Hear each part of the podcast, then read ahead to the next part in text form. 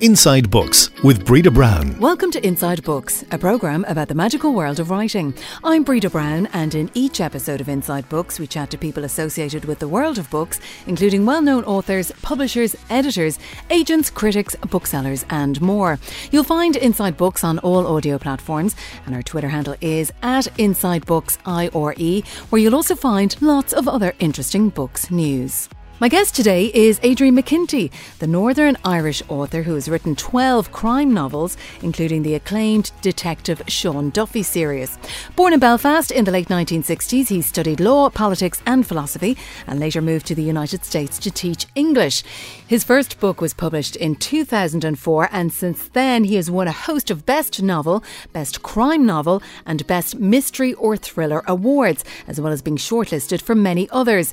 In 2019, his book The Chain became a global phenomenon that sold in 43 countries across the world. The novel made more than 25 Best Book of the Year lists, including Time magazine. And won't surprise you to hear that the book is soon to be made into a movie by Universal Pictures. His new book is called The Island. Now, Adrian, we've a huge amount to unpack here, and I suppose particularly the fact that you've become an overnight success after 20 years of writing.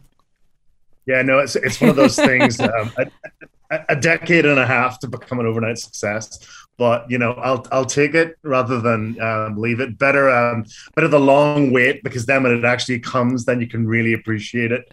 After all the uh, shall we say not quite so successful books.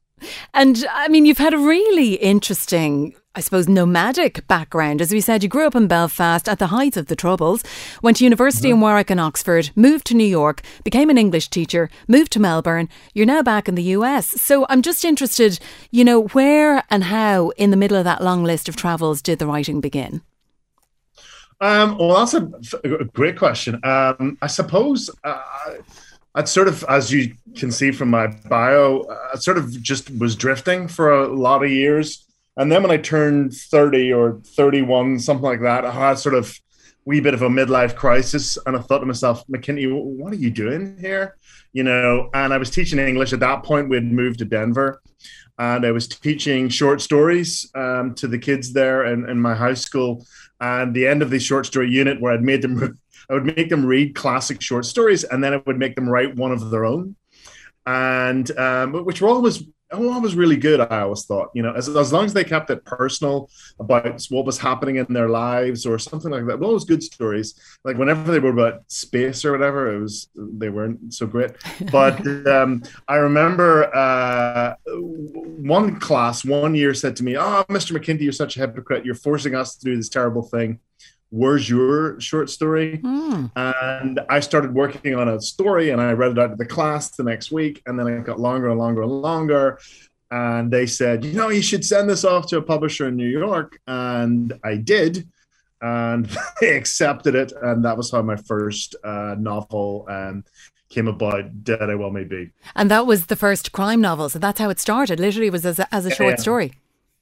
Yeah, exactly. Basically, it was a short story that um, I couldn't condense. All the great short story masters make their short stories shorter. So, like Chekhov and Tolstoy and, and all these geniuses make it shorter and shorter and shorter. But mine got longer and longer and longer until I had 100,000 words. And I thought, oh, what do I do with this? And um, and then I sent it off to uh, Simon and Schuster, and uh, I was lucky enough to find a sympathetic editor there, and um, and then he published it. And that's fantastic, though, that you were so successful, as I said, in terms of getting a publisher so quickly. Not everybody is as lucky. Yeah, I know, and also that's honestly that's not the way to do it. Um, the way to do it is to find an agent first. Um, you you really shouldn't just send your manuscript off to a publisher because it'll, it'll never get read. Mine was an incredibly lucky uh, phenomenon where my manuscript was just found on the slush pile by um, someone who worked in the office who gave it to her boss and then he read it. But that almost never happens. Um, it's just much better to get an agent and let him or her deal with all the rejections and rather than have you get hundreds of letters uh, that break your spirit and um, destroy your will to live. And obviously, uh, and I was going to say, obviously, that was something you learned then as you went along that it would have been better to have an agent first of all. Yeah, yeah, absolutely. It's just it's much better to have an agent. They take care of the contracts, they take care of the business angle. Um, but uh, you know, I, I got very lucky. Um, but uh, it's much better. There's this big book called Writers, Writers and Artists. Mm-hmm uh, guidebook or study. It comes out like every two years, and it's got this huge. This there's about ninety pages on agents. It's just better to get one of those. Um, that's the way to do it. So that first book then was published, as you said, in Ireland in two thousand and three. Dead, I well may be. It ended up being the first in a series. Then, so how did the series come about, or had you planned it as a standalone? Oh no, no, no. I, I thought you know that old trope where everybody's got a book in them. I thought that was my book. You were done. Uh, yeah, so I was done, and I made the kids happy, and they said, "Oh, Mr. McKinty, you know, find a publisher." Blah blah blah. So I felt that I was done, and um, but then the book, the book didn't do well commercially at all. Really? Um, no, it didn't do well commercially, um, but it did very well critically. I, you know, I, I got some really nice reviews, and and I got shortlisted for uh, two or three awards, which I w- sort of wasn't expecting, um, including the Dagger Award and, and the Edgar and stuff like that. So um, the publishers were still interested in me, and they said, "Well, what's next?" and and I said, "Nothing. There's nothing next." And then they said, "Oh, you know, I'm sure you can think of something," and so they sort of um, encouraged me to, uh, to to to go further down the road. And then I thought, well, it might be fun to continue the adventures of the character from from from Dead I Well May Be. So then I wrote uh, two more, and I thought just like I, I like the idea of a trilogy, mm-hmm. and so that sort of got the momentum going. Because when you've written one book, you really could stop there, but when you've written three, you know, it doesn't seem so onerous to write a fourth and a fifth and a sixth. So why did you stop there then? Um, you know, after the first one, I, I felt because it was based on a real life story. I mean, I'd lived in New York as an illegal immigrant for two or three years, and when I was working in that economy, I'd met a lot of dodgy characters, and it just seemed so full of incident that I didn't have to make that. I didn't have to make very much up, um, which I thought was great. Um, like you know, was a lot of it was just dialogue I'd stolen from life. But then I thought, well, what a proper novelist does is they don't just steal stuff from their own life; they sit down and think up original stories.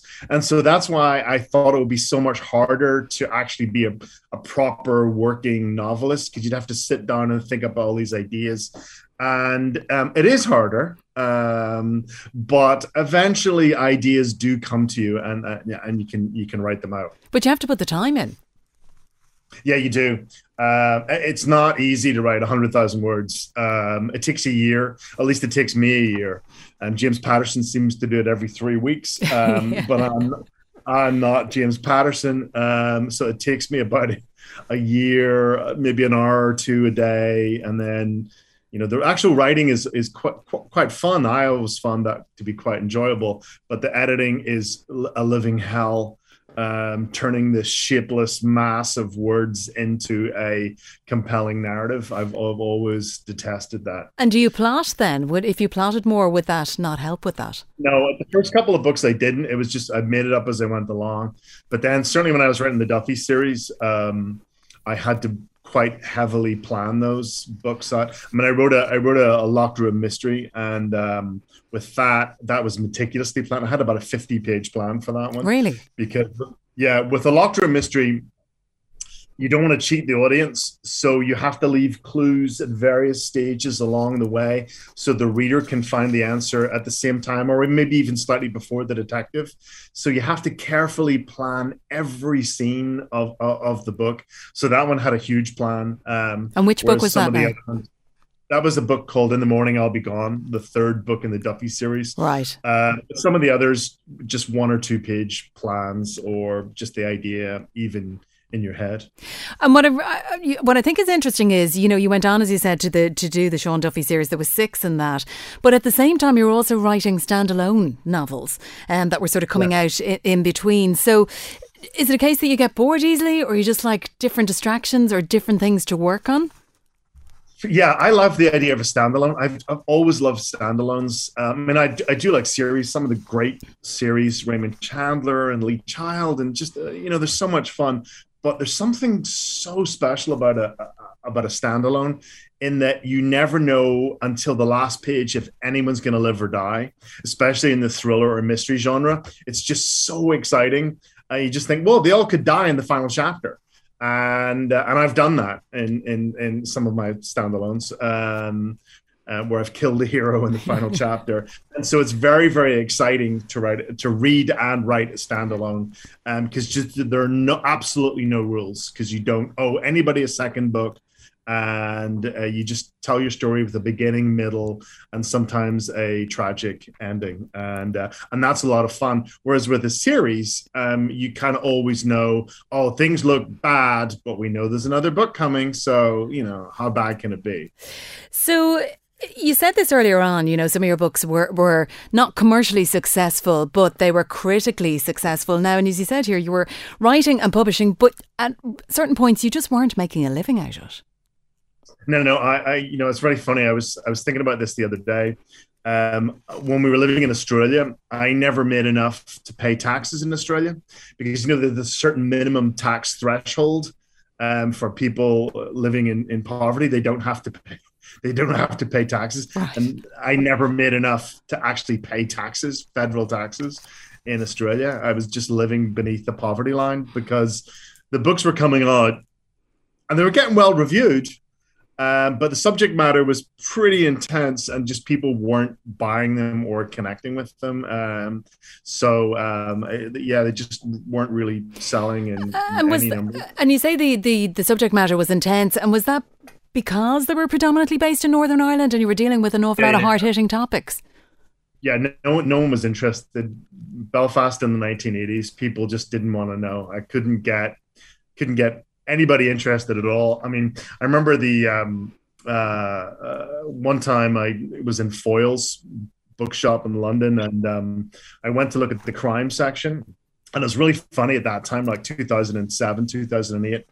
You know, there was a there was a Danish crime section, there was an Icelandic crime section, um, there was a Norwegian crime section, there was even a, a separate section for Oslo based books, and then you looked you looked at the uh, the Northern Irish crime section and it was non-existent. Right. There was one novel by Colin Bateman, and then just nothing else. Uh, just people didn't want to know; they just weren't interested. I, I, actually thought about writing under a fake name and setting my books in Helsinki. Um, On the zeitgeist. you know, why is he talking so much about the undertones and stiff little fingers in Helsinki? I think that might have been a giveaway, but um, but still, you know, it was just hard to get that breakthrough. You know, so you were disillusioned then. Oh yeah, yeah. I, I you know, because I, I, I felt I'd written these books to the absolute best of my ability, and just but nobody wanted to buy them. So I, I was I was pretty, and also I was a little bit annoyed as well because I thought if I if I'd grown up in Surrey or you know London and I'd set the books there, then you know they would have sold by the bucketful, I'm sure, in the US because people just love books set mm-hmm. in England. Or even if it's set, even if I'd grown up in Dublin, it would have been an easier sell.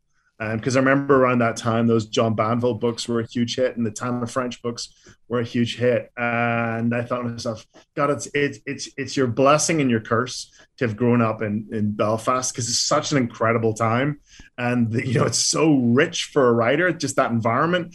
But also, it's very off-putting for readers. So it was just one of those six and one, half a dozen of the other situations. And then the chain happened. Yeah, and then I finally knew what it was like to have a hit, and my God, hit. Um, that was bonkers. Um, because all along while I was writing the chain, I thought you know, I think this one could be different um, because it's set in the US. Um, it's a very the story has a lot of momentum. I changed my style quite a bit for that one, and I wrote it as a thriller rather than as a noir. And I thought this one has potential, but you just don't know mm-hmm. until the book is published. You know, I thought, well, maybe this. It's it, it's also quite an upsetting story and quite difficult subject matter. Um, so you just don't know if it's going to connect with anybody or everyone's just going to be horrified um, because my female lead in that book is a child kidnapper. Mm-hmm. I mean, that's a tough, that's a very tough subject matter to try and convince people to buy. Um, but uh, my goodness, I just was completely overwhelmed. But, but, what's interesting is as well, you had to be encouraged to write the book. You know, so uh, this is, you know, somebody, another American crime author reached out to you, Don Winslow, because he saw on yeah. your blog that you had decided you were going to take a break. And I'm interested, actually, first of all, did he, did you know him, or did he randomly just get in touch with you?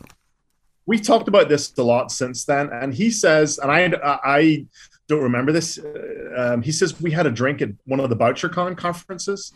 Um, and it may be that I'd had a little too much to drink, um, so I don't quite remember uh, meeting Don. But I'd obviously given him my phone number, and then out of the blue, um, he called me up and said, "Adrian, I, I, I know you're going through a tough time, and I I've heard you thinking about quitting. And I was in exactly your shoes five years ago, right before my biggest hit, The Cartel. And um, and I, you just got to stick in there and, and keep writing another, keep writing another one. And then um, I talked to him a lot about that, and it was actually true. He had just had enough his books were getting it was exactly my story but five years earlier his books had gotten fantastic critical acclaim but he just wasn't making a living at it. And he had decided to go back to his old job of a safari guide in East Africa. And he'd literally packed everything he'd done. And, and, and then he had decided to give it one more shot and he'd written The Cartel. And then it was just an enormous global hit. And um, so, you know, it's always better to give it that one last shot before you move to Kenya um, or in my case, before exactly. I decide I'm going to work behind a bar permanently. But how incredibly generous of him, though, to reach out to you. He could have done nothing, um, you know. Yeah. And, and he said he'd pass your work onto his agent. That's what happened, sure. and the chain arrived, and suddenly, as we said earlier on, an overnight success after 20 years of writing. Like it's yeah, like exactly. sliding doors. Well, and, and Don's done that I wasn't the only one. I wasn't the only. Um, like I've heard about six or seven different stories where Don has reached out to people, and even people who hadn't published anything, and just mentored them and stuff. Because he's a guy who just loves reading and loves writing and loves writers, um, and so he reaches out to people and and and is a big mentor. And I've tried to pay it forward by doing mm. the hmm. same thing because it's only fair, you know, if people reach out to me and I've just gone, well, let me try and give you some of my experience and stuff that I've learned along the way, because um, that's how this whole big thing just keeps going. Uh, and then maybe hopefully someone that I've reached out to will do the same, you know, a few, a few years down the line. Um, so um, that's how it works. Hopefully. And that and that encouragement is so important. And I mean, that's something that I love about obviously the Irish book industry, but the international book industry. People are open to chatting. You know, you can approach somebody and say, "I'm having a problem here. Can you help?" Or "What do you think?" Or "How did you get on?" You know, authors, critics, booksellers, everybody, and and people are just really open to that. And I really like that about the industry. Yeah, it's it's weird because it seems to be a function of crime fiction where yeah, people are going to help yeah. each other. Yeah. Whereas in literary fiction, they all just want each other to fail uh, and die. You know, the, the biggest joy isn't you reaching the top of the bestseller list; it's your um, best friend who lives down the road from you in Hampstead getting remaindered. Um, there's that famous Clive James poem, the the the book of my enemy has been remaindered is the title of the poem. And it's just the, the schadenfreude he gets from seeing um, you know his next door neighbor's book fail. And that seems to be a function in the literary world. I don't know why that jealousy doesn't happen in crime fiction. I guess maybe it's a smaller community or the stakes aren't quite as high or but i've heard the same about science fiction as well the crime fiction world is very supportive. Science fiction world is very supportive, um, presumably in some of the other genres as well. Hmm. But in literary fiction, it's still quite cutthroat. Um, I'm, I honestly don't really know why that is. So, when you ended up at the top of the bestsellers list with The Chain, I mean, how did you feel considering what had gone on for the previous two decades? I, I actually didn't believe it because I got the I got a um, um, I think I got a phone call from my editor's boss. He said, You've made the New York Times bestseller list. And I took the phone call, but I didn't actually believe it until the Sunday paper came out. And then I actually ran to the newsstand. I thought, well, you know, how do they know? They haven't, you know, they're they're not into the future. Um, so then uh, on Sunday morning, I actually ran to the newsstand. Actually, was waiting there as they opened up the, the, the shutters. The shutters. and I said, "Have you got the New York Times yet?" And he says, "Yes, yes, yes." And he had to sit and cut the, the the tape around it. And then I got it, and then I just stood there, grabbed the book review, and like turned to like the final page and looked it up. And says, and sure enough, it was there. I, I couldn't believe it. Um, and so took the whole family out for breakfast and uh, just sat stunned because um, after all those years of failure, um, to have success was just. Uh, I was in a little bit of shock, actually. I think all day, I, I could not believe it. Probably more sweet though, considering everything that had happened. Yeah. Yeah, I, I, I, think so. I think if you had that with your first book and then every other book did slightly worse, mm. um, um, it would have been a terrible situation. But for every book to just flatline and then to have this sudden peak at the end, it was brilliant. It was absolutely brilliant. I hope everyone else can have a Sunday morning like that once in their life. You know, depending on you don't not not necessarily in the field of writing, but just have that peak of emotion um, that I had because it was it was really really great. A moment of pure enjoyment. Now you're following it yeah. up with another thriller. This time it's called The Island. Hmm. Um, this was a book. This is a product of lockdown. Um, um, it was basically I was stuck in the house with the kids. Um, they were on Zoom school, and um, I was sort of helping them with their homework. And my wife's a teacher, so she was obviously teaching Zoom school. And then about 11 or 12 o'clock at night, the house would get quiet. And then I just jump into uh, the book I was working. So this was this book was mostly written from about midnight till about 3 a.m. And I think you can tell it's definitely a book that was written after midnight. Right. There's a lot of excitement and weirdness and darkness and um, and and and hopefully a lot of sort of fun and adventure too along the way. And you've moved the location from the US to Australia. So what was the reason for that? Well, you know, I lived in I lived in Oz for about ten years, and it's really funny. When I was there, the whole time I was there, all I did was dream about Ireland. Uh, all my dreams were about Belfast, and then I exercised those dreams by writing the Duffy books.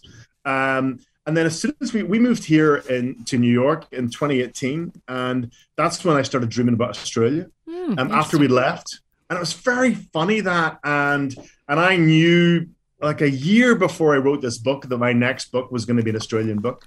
Um, just because it was my obsession and my dreams and all these places we'd visited and the heat and the food and the climate and it was all there and i knew i was going to channel it out into um, into writing an australian based novel and I was going to say, how do you approach your writing now? Are you still sitting from midnight to three o'clock in the morning, or what? What way are you doing it? I, you know, I, I used to be a morning cafe person, um, whereas I'd go to a cafe around the corner and sit there with a mug of coffee. But I've actually found now that I've moved to late night um, person. So you get you get all your day over with. You get the kids to bed. Everyone's bed. It's just you and the cats awake from about eleven thirty to about three thirty, and it's fantastic because there's no distractions. The street is quiet. The house is quiet. And it's just you and your ideas. And um, I've actually completely switched the way I write to, to doing it at night now, and uh, I quite enjoy it. What are you working on at the moment? I can't say. Oh, I'm absolutely no, I'm not allowed to say at all. Um, I, I, I can't say I'm about a, I'm about a I'm about a quarter of the way in, and that's still within the parameters of the jinx. Right. Uh, so if you say it out loud, the jinx will hear you, and you think, "Oh, you think your book's going well? You think it's going well enough for you to tell people the title?" And well, guess what? well, guess what? You're gonna have nine months of writer's block. Uh, so, so it's it's just too dangerous to say anything. And the chain as well we mentioned earlier on is going to be a movie. What's what's the update on that? Um, the I've they're writing a screenplay at the moment, and um, I'm anxiously waiting to uh, um, to read the screenplay. I, I didn't want to have anything to do with the screenplay. Why? I'm very happy Why? to read it. Why? Um, well, to be honest, the the the chain is quite a traumatic uh, novel, and it was quite traumatic for me to write. It was a very emotional book for me to write, and you don't just write it once. I mean, you you you rewrite it a couple of times, and so you obviously have to read it two or three times, and then it gets edited, copy edited, and proofread. So you end up like reading it about six or seven times, and I found that quite a emotionally draining and quite intense experience. So then when they asked me, would you be interested in writing the screenplay, which means reading it again and again and again and dissecting it and breaking it up and all, I absolutely said, uh, no way at all. I have no, I would love the money. Of course. Is there any way I could take the, any way I could take the money but not write anything? And unfortunately, they didn't go for uh, that plan. Um, they said no. We would expect you to actually uh, write something at the end of it. I assume, so, though, um, you'll want a little cameo role, will you? Yeah, no, I would love. Uh, yeah, yeah, I would love. Um, uh, cam- I remember um, Irvine Welsh's cameo in, uh, in Trainspotting, and I thought, there you go. He just turned up for the day he just had to memorize one sentence and there he is is in the movie and that sounds perfect. You just show up for the day you have one line and uh, and then you're out. And uh, so I, would be completely happy doing that and um, yeah so we'll see. And obviously you'll get a, a vip invitation to the red carpet premiere you know a, bloody better yeah. uh, you know I, I still uh, better get an invite. What about the island then? Any talk about that going to screen? Yeah, I mean it's been optioned by um, you know Hulu, which is part of uh, Disney, and um, but there's an old you know I, am excited about that, and I hope that happens. But I remember an old editor telling me a funny line. He said, you know, for every hundred books that get optioned, ten they write a screenplay and one actually gets made. So I'm not gonna um, you know build up my hopes too much about that, but um, we'll we'll see. Are you done with writing about Belfast? Absolutely not. Um, I got so many stories to tell um, set in Belfast, and even if nobody wants to read them, I'm, st- I'm still gonna I'm still gonna write them. You're going to write them and let let the passion flow, as they say. Adrian yeah, McKinty, exactly. thank you so much for joining us here on Inside Books. You'll find all of Adrian's books online or at your local bookshop now. The next episode of Inside Books will be out soon. Just keep an eye on our Twitter feed for details. The handle is at Inside Books IRE. Inside Books is a unique media production with research by Amy Wynn. And if you'd like to hear other episodes, just search for us on the various audio platforms. And don't forget to leave us a rating or review. I'm Breda Brown. Until next time, keep reading. Inside Books is a unique media production.